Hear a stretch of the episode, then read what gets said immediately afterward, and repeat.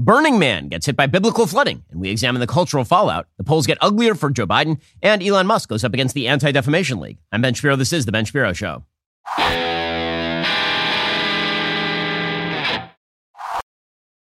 The Ben Shapiro Show is sponsored by ExpressVPN. Protect your online privacy today at expressvpn.com slash Ben. So it's rare to see actual biblical level events taking place in, you know, normal everyday life. But that is exactly apparently what is happening over at Burning Man. Now, I've ignored Burning Man successfully for several decades at this point because, frankly, it seemed like a bunch of weirdos out in the desert being weird with each other. Um, and that's pretty much what it is. Apparently, for those who haven't been following, Burning Man was founded back in nineteen eighty-six. This is according to the richest dot com, when a small group of friends gathered to burn a nine-foot-tall statue on the beach in San Francisco. So, as you might imagine, you know, weird people. Each year, more and more people attended the bonfire, and then they actually moved it over to the Nevada desert. And so now it's held in Black Rock City, a temporary community erected by the thousands of attendees who construct the gathering's infrastructure using nothing but their own tools and equipment. Nothing apparently is sold at Burning Man. This is one of the sort of communistic properties of it. Instead, they, they sell like coffee and water and everything else. They barter or gift. So first of all, you have to ask why they're selling the coffee or water. And the answer is because you can't provide supply unless there is actual monetary demand. It turns out capitalism is great at getting things from place A to place B for an affordable price, and communism sucks at pretty much everything. For many attendees, known as burners, the event is about providing a space for countercultural expression. As we're going to examine, however, one of the weird elements of the United States is that the counterculture is no longer a counterculture. It's just the culture. In the counterculture in the nineteen sixties, the weirdos from the nineteen eighties who are gathering on beaches and building giant burning men and all the rest of this, those people who we all used to consider strange, now, if you say that they are weirdos who are participating in weird paganistic behavior, you are considered strange. You are considered part of the problem. You are intolerant. The counterculture is no longer the counterculture. It is, in fact, just the culture, which is why, for example, you see so many rich and famous people now going to Burning Man. It used to be that if you were a rich, famous person, you took yourself seriously enough that you didn't show up in the middle of the desert with nothing but a hammer and then expect to basically just go to the orgy dome all day. It used to be that the serious people in our culture were, you know, actual serious people in our culture. They go way back to the age of the tycoons, when you were looking at John Rockefeller and you were looking at Vanderbilt. These were people who were at least pretty serious about their own lives. But the reality is the counterculture has now become the culture, and the way that you win cultural cachet is by participating in a paganistic set of values that actually is in complete contradistinction to the actual values you live out. It's a point that, that Charles Murray made in his great book, Coming Apart, which is that all of the tech billionaires who show up at Burning Man and then proclaim that they have allegiance to these sorts of principles actually in their own lives reject these sorts of principles. It's just everybody else who picks up the principles, and then it becomes the culture in which they swim. And it's really, really bad. It's true whether you're talking about sort of paganistic versions of communism that you're seeing at Burning Man, or whether you're talking about single motherhood, which is practiced by nearly no one in the tech Bay Area, but given the moral green light by everyone in the tech Bay Area. Right? There is something weird about the fact that these weird hippies burning crap on the beach suddenly turned into billionaires arriving entourage in tow to participate in building a garbage city in the middle of nowhere and then having sex with randos, which is effectively what Burning Man is. According to the richest dot com, in recent years, many longtime burners have resented how the festival's growing popularity has changed the experience. They cite on Reddit posts about the new class of burner consisting of celebrities, internet influencers, billionaires like Elon Musk and Mark Zuckerberg. It is true, by the way, that, again, unlike in the past, when everyone who was poor aspired to be rich. And what that meant is that if you were poor, you aspired to also imitate the lifestyles of the rich and famous, which meant that if you go back to the, the photos of the Great Depression, people are standing in line for their tickets, for their food, and they are dressed in suits. Now you have the richest people in our society who are attempting to dress like homeless people to prove to everybody else, while they're earning billions of dollars, that they actually despise the billions of dollars they're earning. A culture that hates itself cannot long survive, by the way. What you see in terms of the actual stats from Burning Man is that in two thousand six, fourteen percent of surveyed burners listed their personal income as one hundred thousand dollars or more. By twenty sixteen, that number had almost doubled to twenty-eight percent. The surveyors added a three hundred thousand dollars plus personal income category, and that now represented three point four percent of all the people who were showing up at Burning Man. And by the way, they're cheating. So it used to be that if you showed up at Burning Man, you basically showed up with like a bunch of plywood and a hammer. And now, if you are a rich person, you show up at a turnkey camp. According to Mashable, these offer luxury amenities, cleaning staff, and chefs, while reportedly wrecking havoc on the environment by chartered flights to get there. So the entire thing was supposed to be this hippie gathering where you bring what you have and you give what you want and you receive from others who are generous. And now it's turned into a bunch of rich people who want to pretend that this is what they are while actively just paying people to set up basically glamping in the desert, which is amazing. It is totally amazing. In two thousand nineteen, Burning Man C E O Marian Goodell wrote she was stunned by the growing commodification and exploitation of Black Rock City and Burning Man culture. So on the one hand, you can say capitalism always wins. Like no matter what, everything ends up commodified because human beings are driven toward doing less work and being able to compensate people for the work that they are doing. That capitalism always wins. The other way to view this is that, again, you have an entire elite strata of our society that hates itself and that is constantly seeking to signal to everybody else how much it hates itself by doing things like going to Burning Man. They're not seeking to exemplify the behavior that everybody else should engage in. And if they do, they believe that behavior should apparently be this hippie-esque garbage. And we should all basically just laugh and, and giggle along with them as they go to the, the pleasure dome that has been set up in full Sodom and Gomorrah style. According to Burning Man C E O Marian Goodell, she said, whether it's commercial photo shoots, product placements, or Instagram posts thanking friends for a useful item, attendees, including fashion models and social media influencers, are wearing and tagging brands in their playa photos. This means they are using Black Rock City to increase their popularity, to appeal to customers, and to sell more stuff. Black Rock City requires significant investments of time, energy, and resourcefulness, she said. Part of what makes Burning Man unique and powerful is that everyone has to work to be there. So I, I do love, again, the fact that all of these rich, famous people are showing up and doing like Instagram photos for Popeyes, right? D J Diplo descended into Burning Man in twenty nineteen on a Popeyes branded plane and came out with two plastic bags filled with dozens of chicken sandwiches. And then he remarked on social media, Wendy's, your move. Some celebrities are different, right? These would be like Susan Sarandon, who famously drank the ashes of psychologist and L S D advocate Timothy Leary when she showed up in twenty fifteen, which, um, by the way, gross, unsanitary. Don't drink other people's ashes, by the way. It's a great way to get your ash kicked. Terrible, terrible way to go. But again, the idea here is that the elites mirror the worst morality that they don't actually practice in their real lives. We'll get into more of this in just one second. First, we'll get to more on this in just a moment. First, we're experiencing a lot of global instability as we plunge into primary season. How are you protecting your family in the middle of all of this chaos? The fact is, there's one asset that has withstood famine, war, political, and economic upheaval dating back to ancient times. That, of course, is gold. It's not too late to diversify an old I R A or four oh one k into gold, and Birch Gold Group can help you with that. Birch Gold can help you create a well-thought-out and balanced investment strategy. They'll help you convert an existing I R A or four oh one k into an I R A in gold without paying a penny out of pocket. Diversify into gold today. Just text BEN to nine eight nine eight nine eight for a free info kit. With an A-plus rating with the Better Business Bureau, countless five-star reviews, thousands of happy customers, I encourage you to check out Birch Gold today. Text BEN to nine eight nine eight nine eight. Claim your free info kit. Protect your savings with gold the way that I did. Diversification is always a smart business strategy, particularly in really tenuous times. This is a tenuous time. You should check out my friends over at Birch Gold. Text BEN to nine eight nine eight nine eight. Get in touch with them today. Ask all your questions. Text BEN to nine eight nine eight nine eight to get started with Birch Gold. We'll get to more on this in just one moment. First, you've heard me talk about how important it is to have a V P N to protect your online privacy before. Choosing a V P N you trust is equally as important.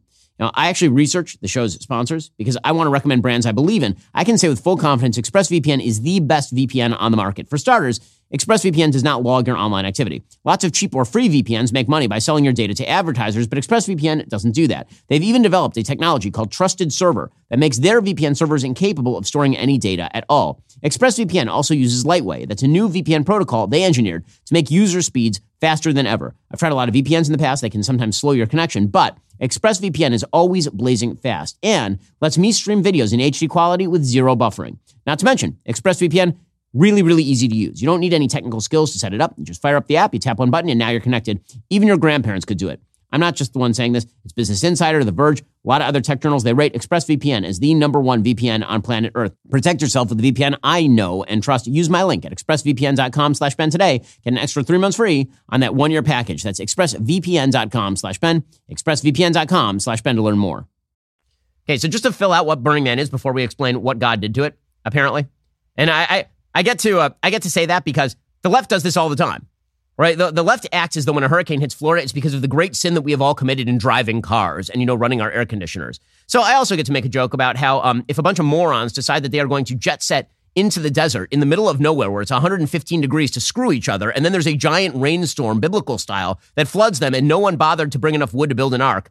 Sorry, I get to joke about you guys, your own fault. Okay, so here are the principles that That's what kind of happened. Here are the principles of Burning Man. They were written in two thousand four by co-founder Larry Harvey. This is a religion. It's a religion. And it just goes to show you that in an era where actual religion declines, traditional Judeo-Christian religion declines, other forms of religion supplant it, whether that is political polarization and following of the great leader, or whether it is this sort of paganistic hippie crap that you're seeing over at Burning Man. Radical inclusion is one of the principles. Anyone may be part of Burning Man. We welcome and respect the stranger. No prerequisites exist for participation in our community. So first of all, not true.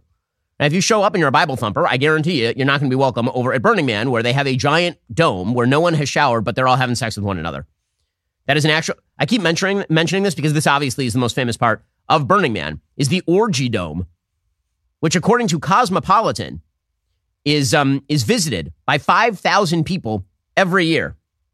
Where you just show up with a bunch of randos and uh, and then you screw them. And this is the this is the height of human experience, apparently. So radical inclusion apparently would not really tolerate anybody who has, you know, like baseline moral standards in a traditional way. Gifting. Burning Man is devoted to acts of gift giving. The value of a gift is unconditional. Gifting does not contemplate a return or an exchange for something of equal value.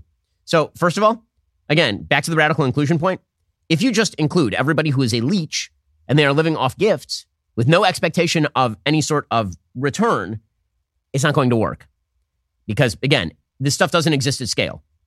The actual real rule of Burning Man, I would assume, is that if somebody gives you something, you give them something in return, which is what we used to call trade. Right? We used to call that thing capitalism. But instead, we're going to pretend that when I give you something and you give me something, and the real reason we're doing it is because, of course, if I just take something from you and uh, and I never give you anything, no one will ever give something to me again. We're going to pretend that that's communism. Now, decommodification. In order to preserve the spirit of gifting, our community seeks to create social environments that are unmediated by commercial sponsorships, transactions, or advertising. Oops! Well, that didn't work. It turns out that people saw a giant group of people there, and uh, and it, it is now kind of, it's old-fashioned, cool, Burning Man. I'm in a group chat with a bunch of folks who are kind of like tail end of millennial age, and they're like, yeah, I remember when this used to be the cool thing, and now it's a bunch of people who are forty-two years old who are showing up. The average age of Burning Man has been rising in recent years. It used to be the thing for, you know, dumbass twenty-one-year-olds to do. And now it's a thing for um, people trying to recapture the feeling of being a dumbass twenty-one-year-old, but they're actually forty-two, divorced, and have a kid. And that, that is what Burning Man has become. Radical self-reliance. Burning Man encourages the individual to discover, exercise, and rely on their inner resources. Well, we saw how that went. We'll get to that momentarily. How when they relied on their inner resources to, you know, be stuck in the mud for days at a time, complaining because they were located, you know, a few miles away from a freeway. Radical self-expression. Radical self-expression arises from the unique gifts of the individual. No one other than the individual or a collaborating group can determine its content. It is offered as a gift to others. In this spirit, the giver should respect the rights and liberties of the recipient. Oh, isn't that, isn't that nice? Radical self-expression. Now, what I like is the proviso there. The proviso there is that your radical self-expression makes no demands on others. It makes no demands on others. Well, yeah, except for the fact that radical self-expression as a core value system requires the acceptance, approval, and tolerance of others, clearly. So there are limits to radical self-expression. Communal effort. Our community values creative cooperation and collaboration. We strive to produce, promote, and protect social networks, public spaces, works of art, and methods of communication that support such interaction. Have you seen all the amazing works of art that have come out of Burning Man? You know, I mean, other than the S T Ds. We value civil society. This is civic responsibility. Community members who organize events should assume responsibility for public welfare and endeavor to communicate civic responsibilities to participants. They also must assume responsibility for conducting events in accordance with local, state, and federal laws. Oh, so there is legal liability that attaches. Also, leaving no trace. So it turns out this one they just don't do. I say our community respects the environment. We are committed to leaving no physical trace of our activities wherever we gather. We clean up after ourselves and endeavor whenever possible to leave such places in a better state than when we found them, which, of course, is wildly untrue. It turns out that Burning Man has had a bad history over the past few years of just leaving garbage strewn along the highways as people careen out of there as fast as possible. This, of course, is no shock. You go back to the Occupy Wall Street days. We had all the socialist lefties who were camping out in the parks in New York City, and it was just a wilderness of criminality, drug abuse, and trash. And then you went to the Tea Party, right? All these people who supposedly hate the environment.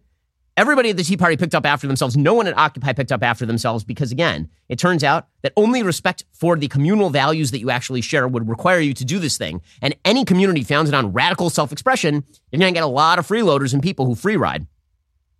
participation. These are the final two principles, right? Not Ten Commandments, not like thou shalt not kill, thou shalt not kidnap, thou shalt not commit sexual sins, thou shalt not commit adultery, right? None of those things, right? Th- those, n- none of that, none of that matters, right? The, the things that actually matter here are things like participation. Our community is committed to a radically participatory ethic.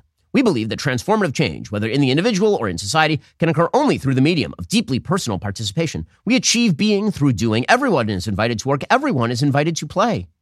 Aww.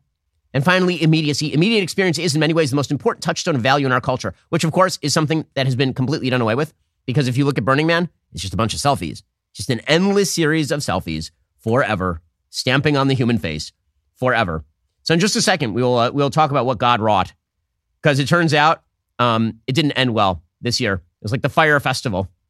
Get to that momentarily. First, we'll get to more on this in just one moment. First, let's be real. French fries, they're the only good vegetable. But unfortunately, they're not healthy. They're bad for you. Well, Balance of Nature fruits and veggies are the most convenient way to get whole food ingredients every day, like the actual vegetables that, that count toward, you know, what you should be eating. Balance of Nature uses an advanced cold vacuum process that encapsulates fruits and veggies into whole food supplements without sacrificing those natural antioxidants. The capsules are completely void of additives, fillers, extracts, synthetics, pesticides, or added sugar. The only thing in Balance of Nature's fruit and veggie capsules are, you know, like the fruits and the veggies. Right now, my listeners can get thirty-five percent off their first order, and they'll also get a free fiber and spice supplement. Balance of Nature's fiber and spice supplement is a revolutionary fiber drink with a unique blend of twelve spices and whole foods. I've been flying pretty much constantly for the last few months. Gotta tell you, I really rely on Balance of Nature. There's never been an easier way to make sure you're getting your daily dose of fruits and veggies. Experience Balance of Nature for yourself today. Go to balance of nature dot com. Use promo code Shapiro for thirty-five percent off your first order as a preferred customer. Plus, get a free bottle of fiber and spice. That's balance of nature dot com, promo code Shapiro, for thirty-five percent off that first preferred order, plus that free bottle of fiber and spice. Slash Shapiro. Okay, so once again, you have an ethos that is based on radical individualism and in which people aren't expected to do anything for anybody else, but at the same time, you're expected to do everything for everybody else. That contrasts the Ten Commandments of Burning Man with, you know, the actual Ten Commandments. Things like respect thy father and mother. Remember the Sabbath and keep it holy. Don't commit murder. Don't commit adultery. Don't commit idolatry. Don't commit, kid- like, one of these sets of rules has built a civilization that has lasted and been successful for literally thousands of years. The other set of rules lasted a heavy rainstorm. So maybe the maybe the story of, of Noah's Ark is that maybe the rain wasn't all that heavy. Here's the rad- here's the radical heretical view today. The rain wasn't all that heavy. It's just the society was not all that durable. Maybe that's really what we are finding out right now. So here's what happened over at Burning Man. According to the A P, an unusual late summer storm turned a week-long counterculture fest into a sloppy mess, with tens of thousands of partygoers stuck in foot-deep mud, with no working toilets in the northern Nevada desert. Some Burning Man revelers said Sunday their spirits remain unbroken. Unfortunately, their toilets do remain broken. And so they're just sitting there. They were sitting there in their own poop, screwing each other. So, sounds like the most, the height of human experience. Somebody did die, but apparently that, that's happened before. Like there was a guy a few years ago who burned himself to death because he threw himself onto the Burning Man or something. So in, in any case, it wasn't because of the bad weather. So organizers closed the festival to vehicles after one death was reported. Off- officials provided no details of the fatality. The guy didn't dr- drown or anything. The annual gathering in the Black Rock Desert, about one hundred ten miles north of Reno, attracts nearly eighty thousand artists, musicians, and activists for a mix of wilderness camping and avant-garde performances. Disruptions are part of the festival's recent history. Organizers had to temporarily close entrances in twenty eighteen due to dust storms. The event was twice canceled altogether during the pandemic. I love this. More than half an inch of rain fell at the festival site on Friday, disrupting this year's... Fe- wait, half an inch? Half a, Wait, not half a foot. Not, not like half a meter. Half an inch. This much rain fell. This much right here. And uh, oops, everything fell apart. More than half an inch of rain, possibly closer to one inch, fell this weekend in parts of northwest Nevada. That includes the area where the Burning Man Festival was being held. Road closures came just before a large wooden effigy was supposed to have been burned on Saturday night. So basically, this is the story of Elijah, right? Elijah's there. He's like, okay, guys, take your giant wooden sacrifice and see if it will burn. Sacrifice it. God, will you touch it? Nope. Rain. So, yeah, good times. President Joe Biden told reporters in Delaware he is aware of the situation at Burning Man. The White House is in touch with local officials. Again, the thing I'm making fun of here is that the people who are most interested in this, it has become a glitz and glamour festival. This is the part that's truly fascinating. Again, making fun of hippies in the desert, that's easy pickings. But when those hippies involve like the most famous people in our society, and, the, and these most famous people in our society are suggesting that there is something to this value system, that is worth noting. That is something worth noting. That a, a value system that, that thinks that orgy domes and not showering and building crap in the desert that you just then leave there, that this is somehow a form of higher living. And in the absence of God, paganism rules. It is not that there is no God. It's that many gods rule. And those gods typically involve self-worship, which is really where, where things currently stand.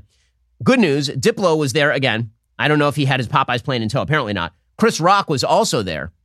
And uh, they escaped. They es- escaped from Black Rock. It says a fan offered Chris Rock and I a ride out of the burn after walking six miles through the mud. All Chris could think about was an effing cold brew. I would just...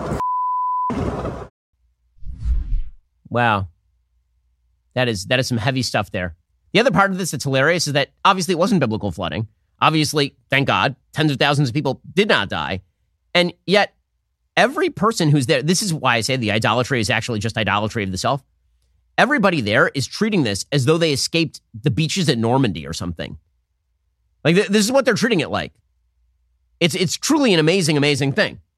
Like, for example, Neil Katyal, who you'll remember as a supposedly serious legal analyst, he uh, put up a picture of himself talking about the incredibly harrowing journey out of the Burning Man festival.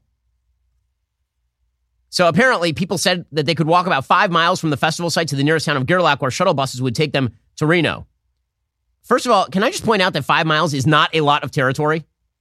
It's a flat desert. Take a little water and go, like, five miles?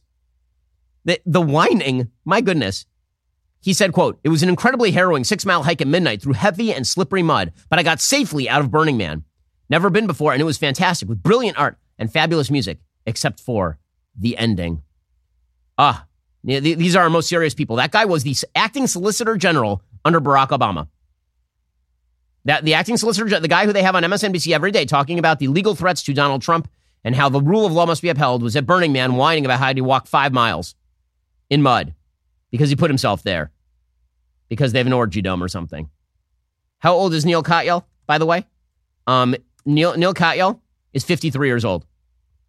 Uh, to put it politely, grow the f*** up, dude. Wow. Okay, we'll get to more on this insanity in just one second because I find this endlessly fascinating. I don't know about you, but tough. It's my show.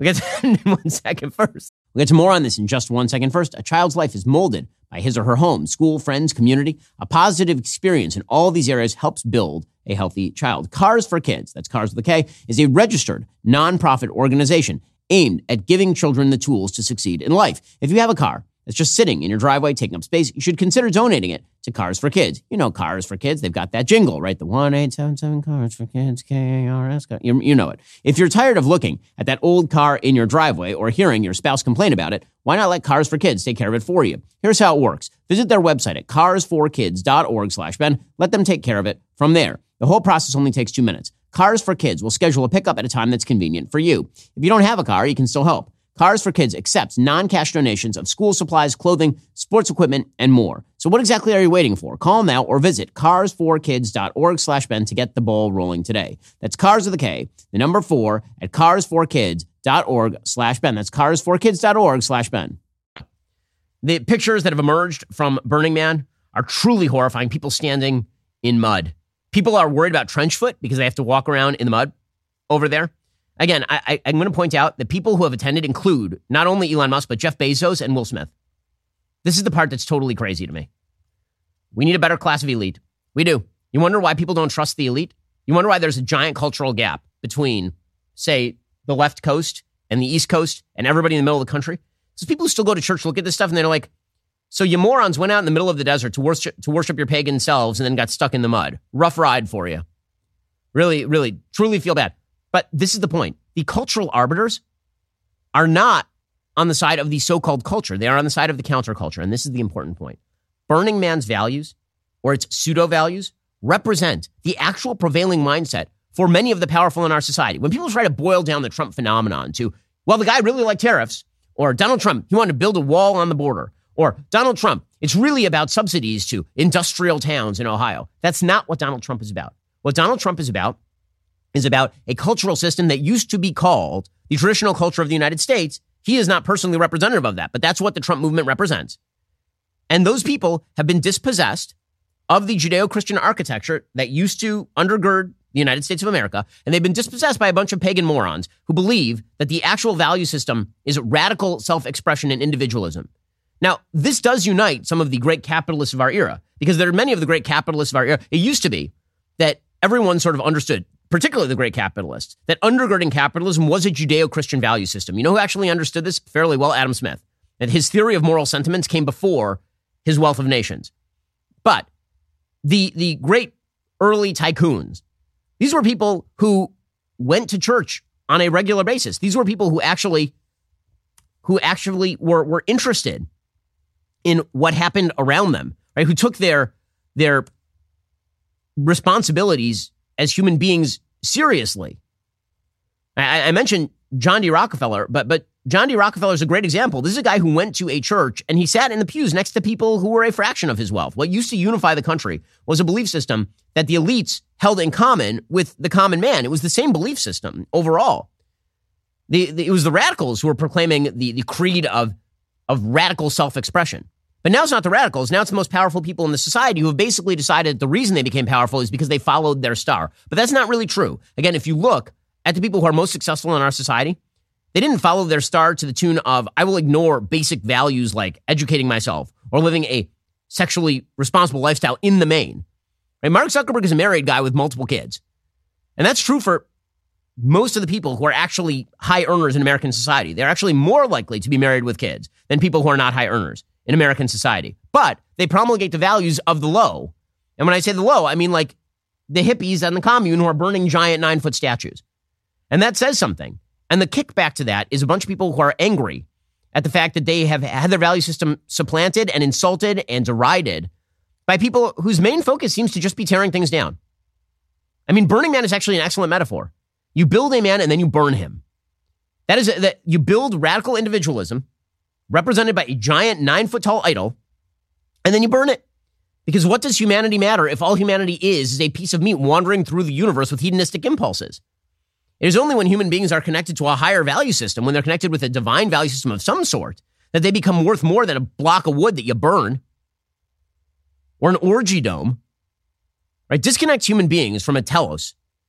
Dis- disconnect them from a from a, a purpose, a higher purpose. And what you end up with is Burning Man, right? Live in the moment, immediacy of experience, radical individual self-expression, and then half an inch of mud and you're done. You're, you're done. You're toast. So, you know, there is something to be said here. It is amazing that uh, the way the organizers here decided to tell people to handle this thing is um, to get themselves wood blocks and poop buckets. According to C N N dot com, the first time Masha Maltseva attended Burning Man, the annual ephemeral city that attracts thousands of free-spirited revelers in the Nevada desert, she overpacked. I prepared for maybe three months, she recalled. I read all the packing lists, all the Reddit threads, all the WhatsApp chats preparing for Burning Man. But this year, when heavy rain transformed the remote venue into a muddy mess that forced attendees to shelter in place and conserve precious resources, Maltseva wasn't as prepared.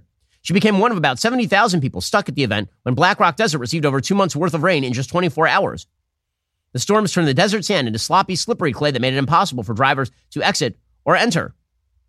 Self-reliance is one of the event's core principles, with organizers emphasizing that participants are ultimately responsible for their own health and safety. So that meant that um, they had to wear trash bags on their feet.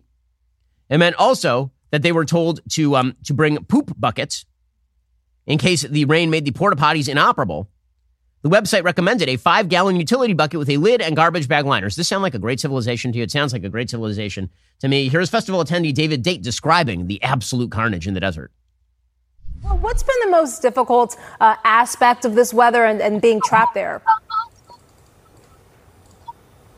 I would say the most difficult aspect, uh, you know, fundamental to this uh, problem we have is uh, the concept of a wook, someone who shows up to this event with nothing other than their R V and, you know, their selfish indulgence, and they offer nothing. They offer nothing to this community. They don't add anything to this city. These are the people that are fleeing the city, leaving their trash and creating a crisis from which Burning Man might not survive.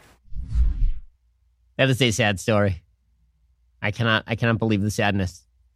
Wait, you mean that a, a city that's built on freeloading actually has freeloaders who arrive? One other note here. Um, no children in Burning Man. It turns out that we are an, we are now a civilization that is completely focused on the adults. Right? The reason that there are no kids at Burning Man, aside from the fact that it's radically inappropriate and apparently bears some risk, is the fact that if you live immediately in the moment, you're not building for the future. That's the whole point of Burning Man, is not building for the future. And there, there are times in every culture where you take off and you focus in on just the moment, right? That's, that's true in every culture. But when you build an entire value system around that, around whatever happens tomorrow is not my business, around why build it intergenerationally? After all, it's all ephemera. Build it in the desert. It'll be gone tomorrow.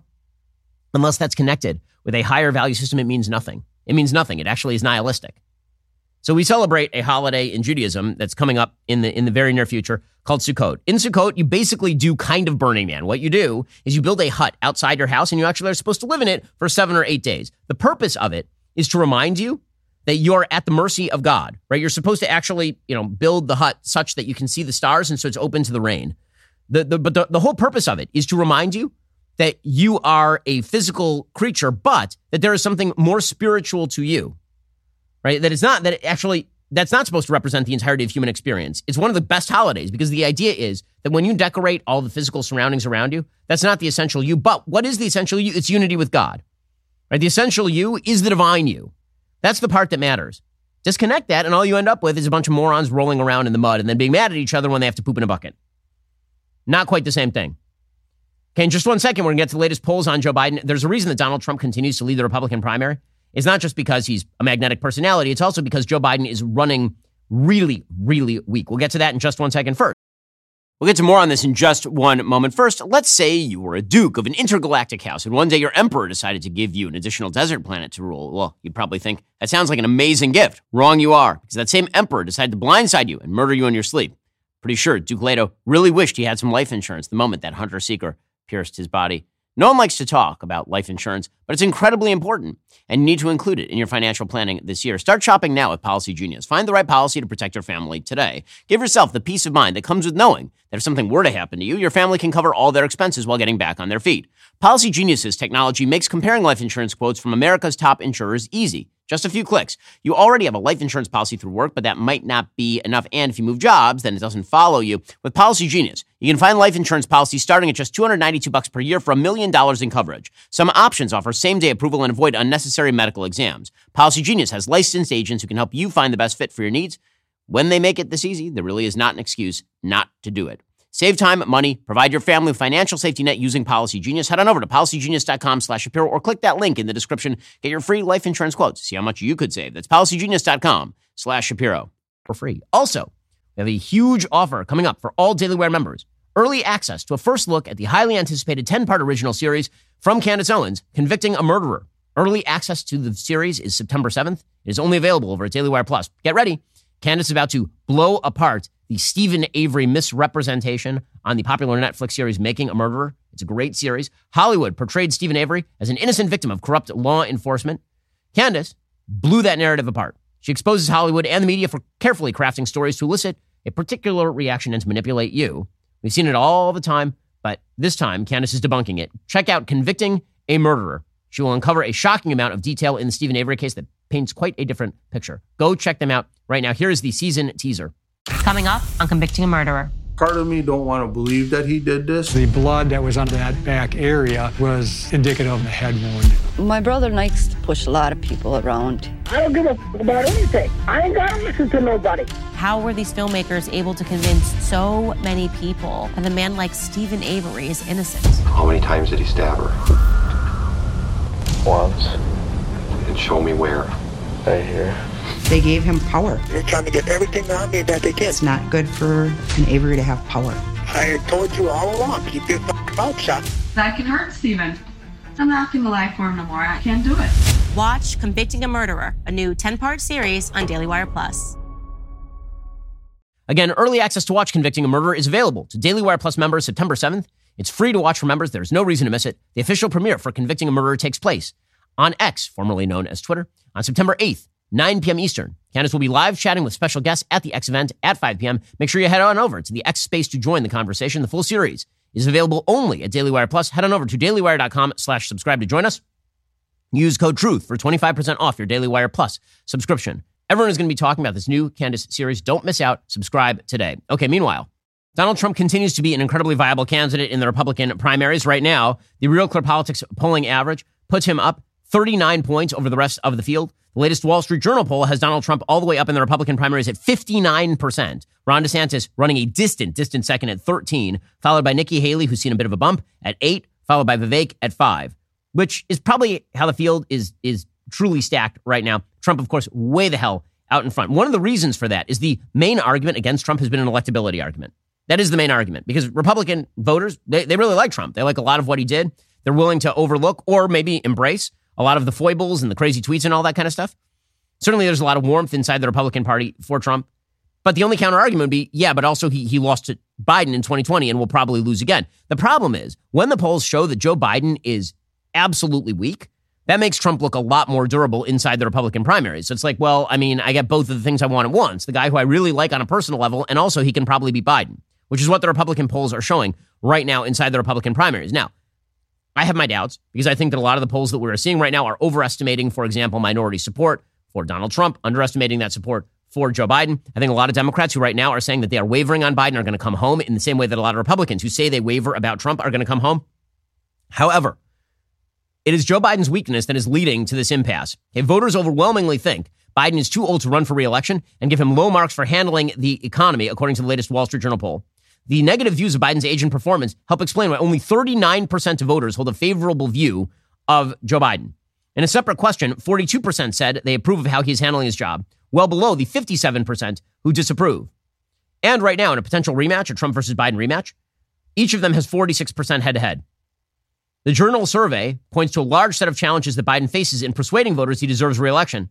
It also finds a lot of weaknesses in Trump. Voters in the survey rated Trump as less honest and likable than Biden. A majority viewed Trump's actions after his twenty twenty election loss as an illegal effort to stop Congress from declaring Biden the proper winner. But if you look at the disapproved numbers for Joe Biden on a wide variety of issues, they are absolutely devastating. When it comes to inflation, the disapproval numbers are well over sixty percent, same on securing the border. When it comes to dealing with China, just over thirty percent of voters approve, nearly sixty percent disapprove. When it comes to creating jobs, even there, he is split at like forty-six forty-six. And right now, in terms of handling of the war in Ukraine, he is registering in at a well over fifty percent disapproval. Furthermore, seventy-three percent of voters say they think Trump, Biden is too old to seek a second term. That's only forty-seven percent of voters who say the same of Donald Trump. Even two-thirds of Democrats say that Joe Biden is too old to run again. There's more in this poll that, again, bolsters Trump and hurts Biden. By an eleven-point margin, more voters see Trump rather than Biden as having the record of accomplishments as president. Some forty percent said Biden had a good record as president. fifty-one percent say that Trump had a good record as president. By an eight-point margin, more voters said Trump has a vision for the future. By ten points, more described Trump as mentally up for the presidency. forty-six percent said that was true of Trump. Only thirty-six percent said that of Biden. Now, what's amazing about that is that those numbers are really awful for Joe Biden, like truly, truly garbage for Joe Biden. You would think that if Joe Biden had numbers that low, his Republican opponent would be like at fifty percent, fifty-two percent. The problem is that Donald Trump's negatives are also super high. So basically, the American public thinks that Donald Trump committed criminal acts. Like the, I'm not saying everyone. I'm saying that a plurality of the American public believes that Donald Trump did illegal or at least morally bad things in the aftermath of last time's election. And they also don't like him personally. But also, they think that he's more competent than Biden and they like his record. Now, that provides an opening to Trump if he runs on his record. But if the entire campaign is going to be about what he did after the election last time and his criminal cases, that's going to be kind of a problem going forward into the election. This is what Tony Fabrizio says. He is a he polls for a super PAC that supports Trump. He says, if this race is about personality and temperament, Biden has an advantage. If the race is about policies and performance, Trump has the advantage. Well, let me remind you right now that virtually all races end up being about performance and temperament. Because if it were about policies and performance, Trump would have won in twenty twenty, without a doubt. So again, these are really bad numbers for Biden. And it's those bad numbers for Biden that are that are really strengthening Donald Trump inside the Republican primaries because the electability argument basically goes away. Democrats cannot believe that Joe Biden is polling this low. They can't believe it because they live in an echo chamber where everybody loves Joe Biden. So here's George Stephanopoulos, former lackey for Hillary Clinton, being quite shocked. It is kind of shocking in a way that despite all of the baggage that Donald Trump carries, he's tied with Joe Biden right now.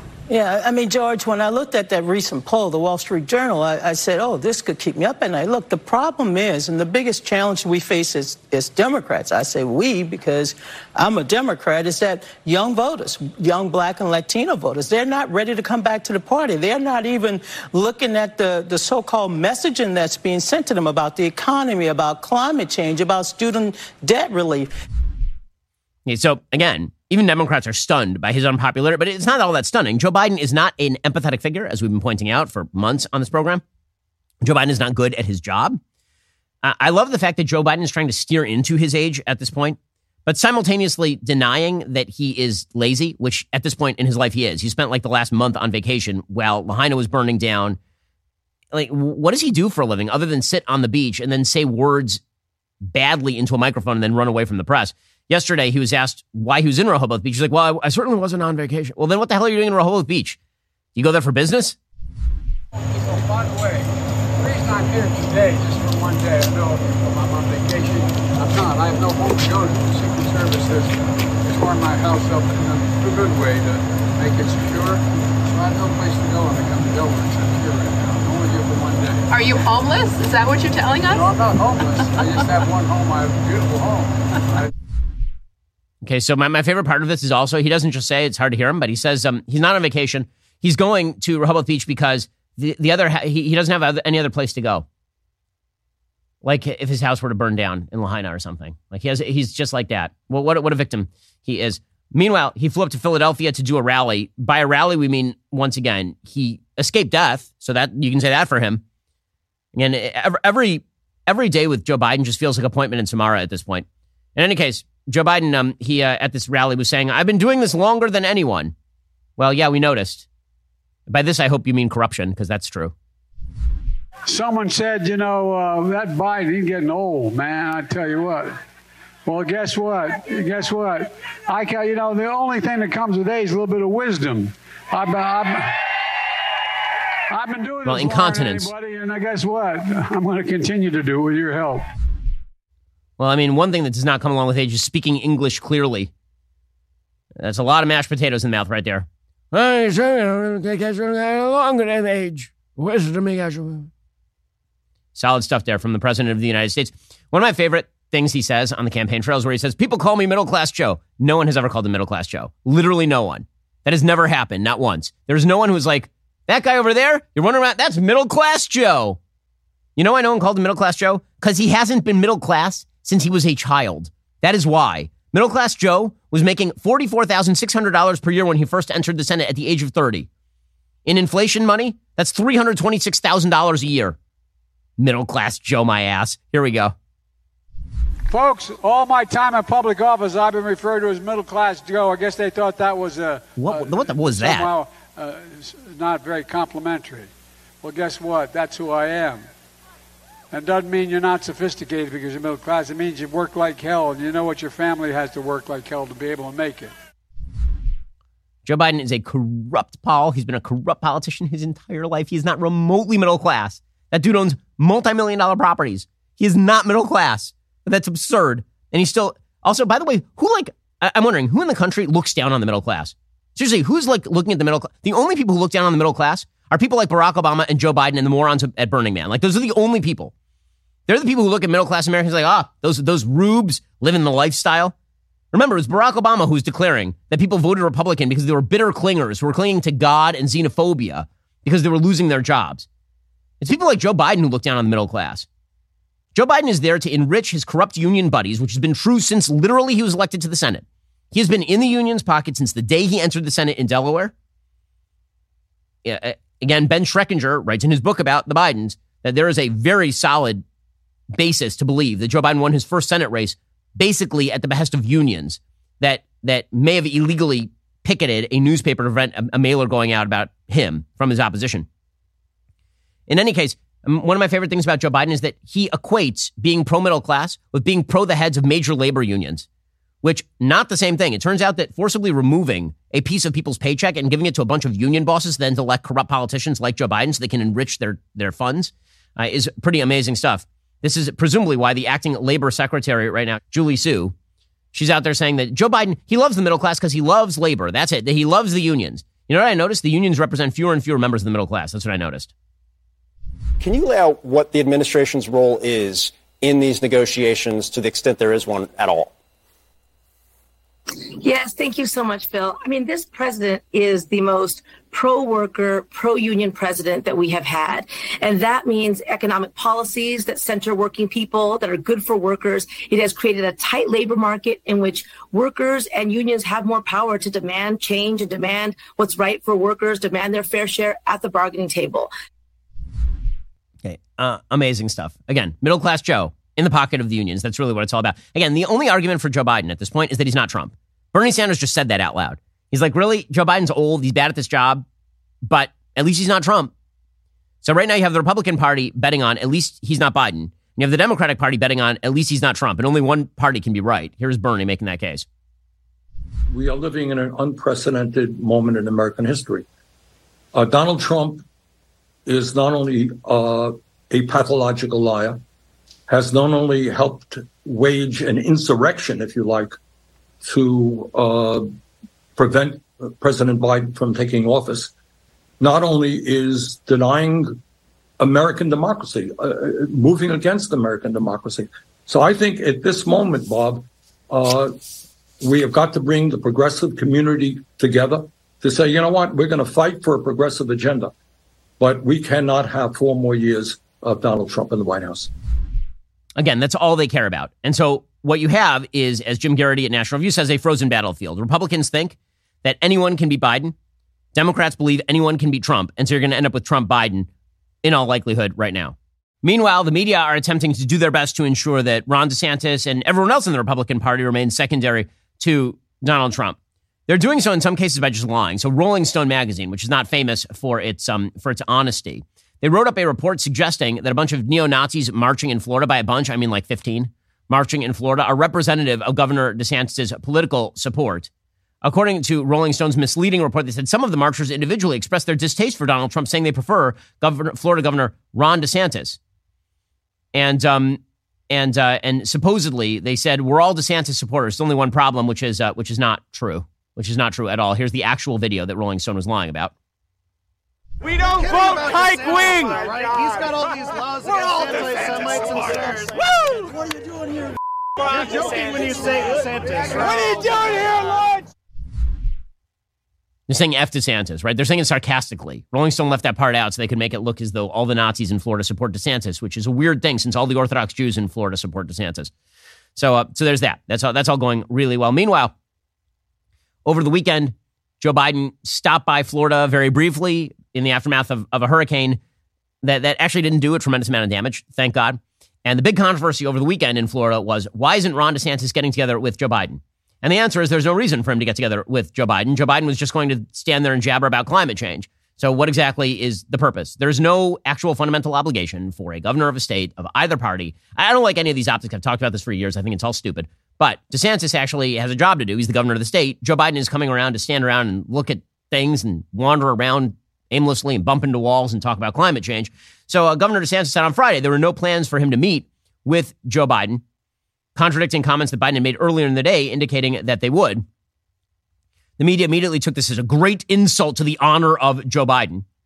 Uh, I will say this, to his credit, Biden was asked about meeting DeSantis, and he didn't actually take the opportunity to bash DeSantis. A rare moment of a uh, rare moment of of not garbage behavior from our current president. Are you disappointed that the governor didn't join you on your visit today, and that his handling of your visit makes it seem like politics is getting in the way of your joint response to this crisis? Well, no, I'm not disappointed. He may have had other reasons, because, uh, but he did help us plan this.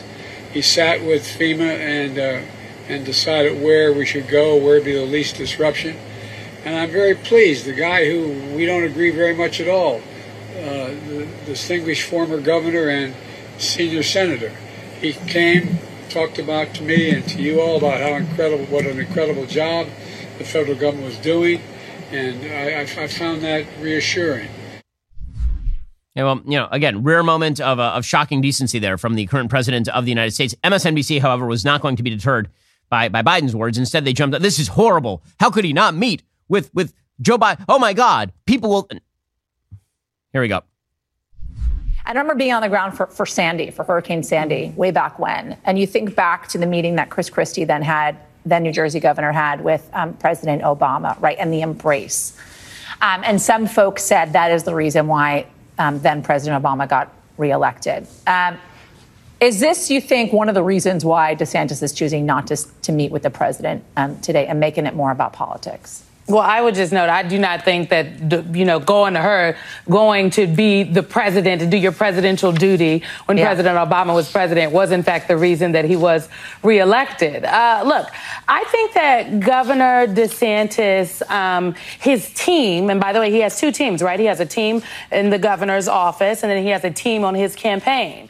I think that the team of the campaign is likely negatively influencing what the, the decisions that the team team in the governor's office um, makes.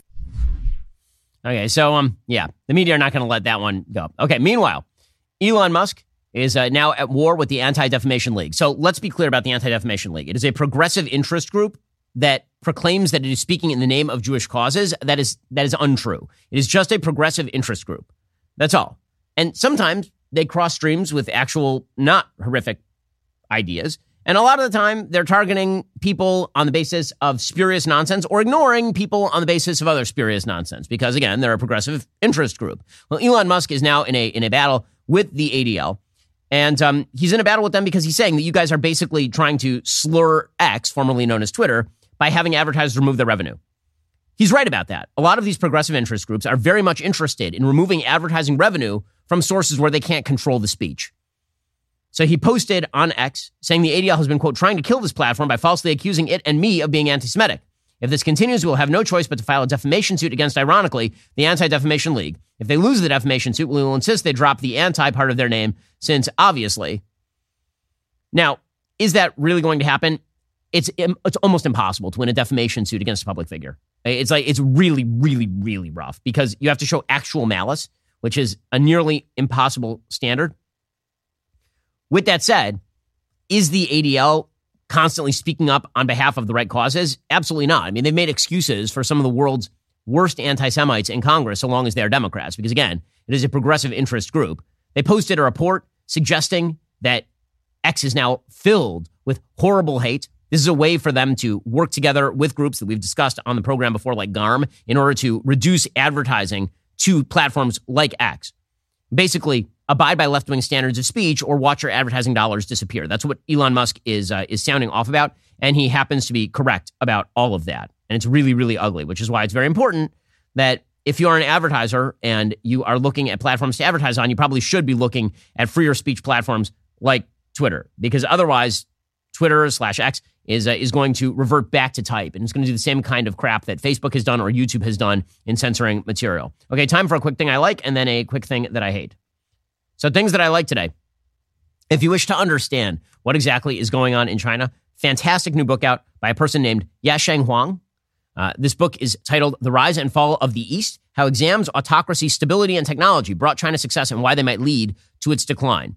The, the basic premise of the book is that for centuries, millennia almost, baked into the Chinese cake has been this system of test-taking that basically chose single standards of merit in order to elevate people. And this has led to top-down authoritarian rule in China. It's been incredibly durable, a lot more durable than it would have been in, say, Russia. And it's why you can have Xi Jinping, who's being as authoritarian as he wants to be, and still maintain control of a country that, theoretically, like, why, why, why does it never fragment? Why does China never come apart? Why does it seem as though it continues to be durable even when its economic numbers go down?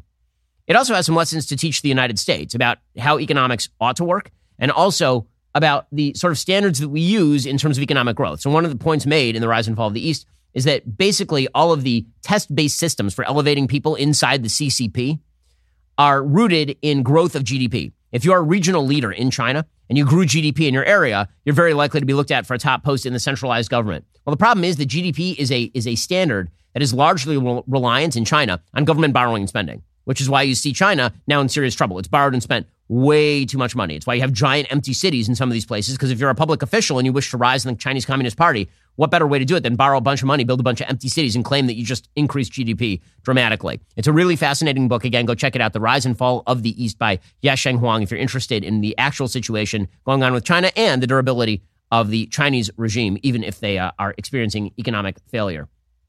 Okay, time for a quick thing that I hate. Yes, there's a piece by David Gibson, who's director of the Center on Religion and Culture at Fordham University, and he's ripping into American conservative Catholics for being at odds with Pope Francis. He's saying that um, the loudest voices in American Catholicism are, quote, backward-looking moralists, can, disconnected from the roots of the church. Catholic tradition and history, says Francis, is about moving forward, changing to live the gospel message in the midst of current realities. The Pope's words were both surprisingly frank and frankly unsurprising, giving the persistence of right anger directed at his modernizing approach. This episode could be read as part of a long saga of tensions between Rome and the U S. Church. Since the nation's founding, popes have regarded the American experiment in democracy with suspicion, separation of church and state as dangerous to souls and society. They've issued periodic blasts at Americanism and modernist trends. The election of Pope Francis in twenty thirteen flipped the script, however. Suddenly, the Vatican began pushing Americans to be more flexible, more pastoral, more inclusive, less doctrinally rigid.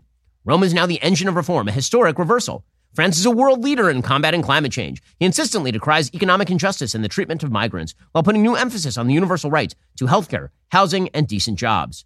Indeed, in Portugal, Francis criticized the fixation on sins below the waist, while if you exploited workers, if you lied or cheated, it didn't matter. Meanwhile, says this columnist, much of American church leadership remains focused on a pelvic theology. Okay, here's the thing.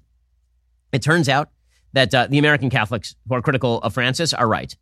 There are certain unchanging principles in Catholicism, and Francis hasn't changed them, right? Ch- Francis has not actually changed the church's position on same-sex marriage. He's not changed the church's position on divorce. He's not changed the church's position on contraception. It's just that he keeps making overtures toward those who would in order to make time on climate change and social redistributionism. In essence, he's a liberation theologist who's now occupying the office of, of the papacy. And American Catholics, more conservative Catholics all over the world know this, which is why he, more than any other pope, has created a schism inside the Catholic Church. It, it, it, that is that is Francis' fault.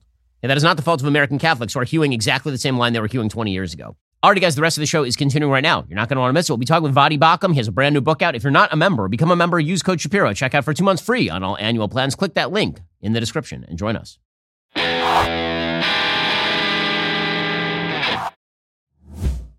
We'll get to more on this in just one second. First, Pure Talk believes in American values, and that free should mean, you know, like free. So when you switch to Pure Talk today, you'll get a free Samsung five G smartphone. There's no four-line requirement, no activation fee, just a free Samsung that's built to last with a rugged screen, quick-charging battery, and top-tier data security. Qualifying plans start at just thirty-five bucks a month for unlimited talk, text, fifteen gigs of data, and a mobile hotspot.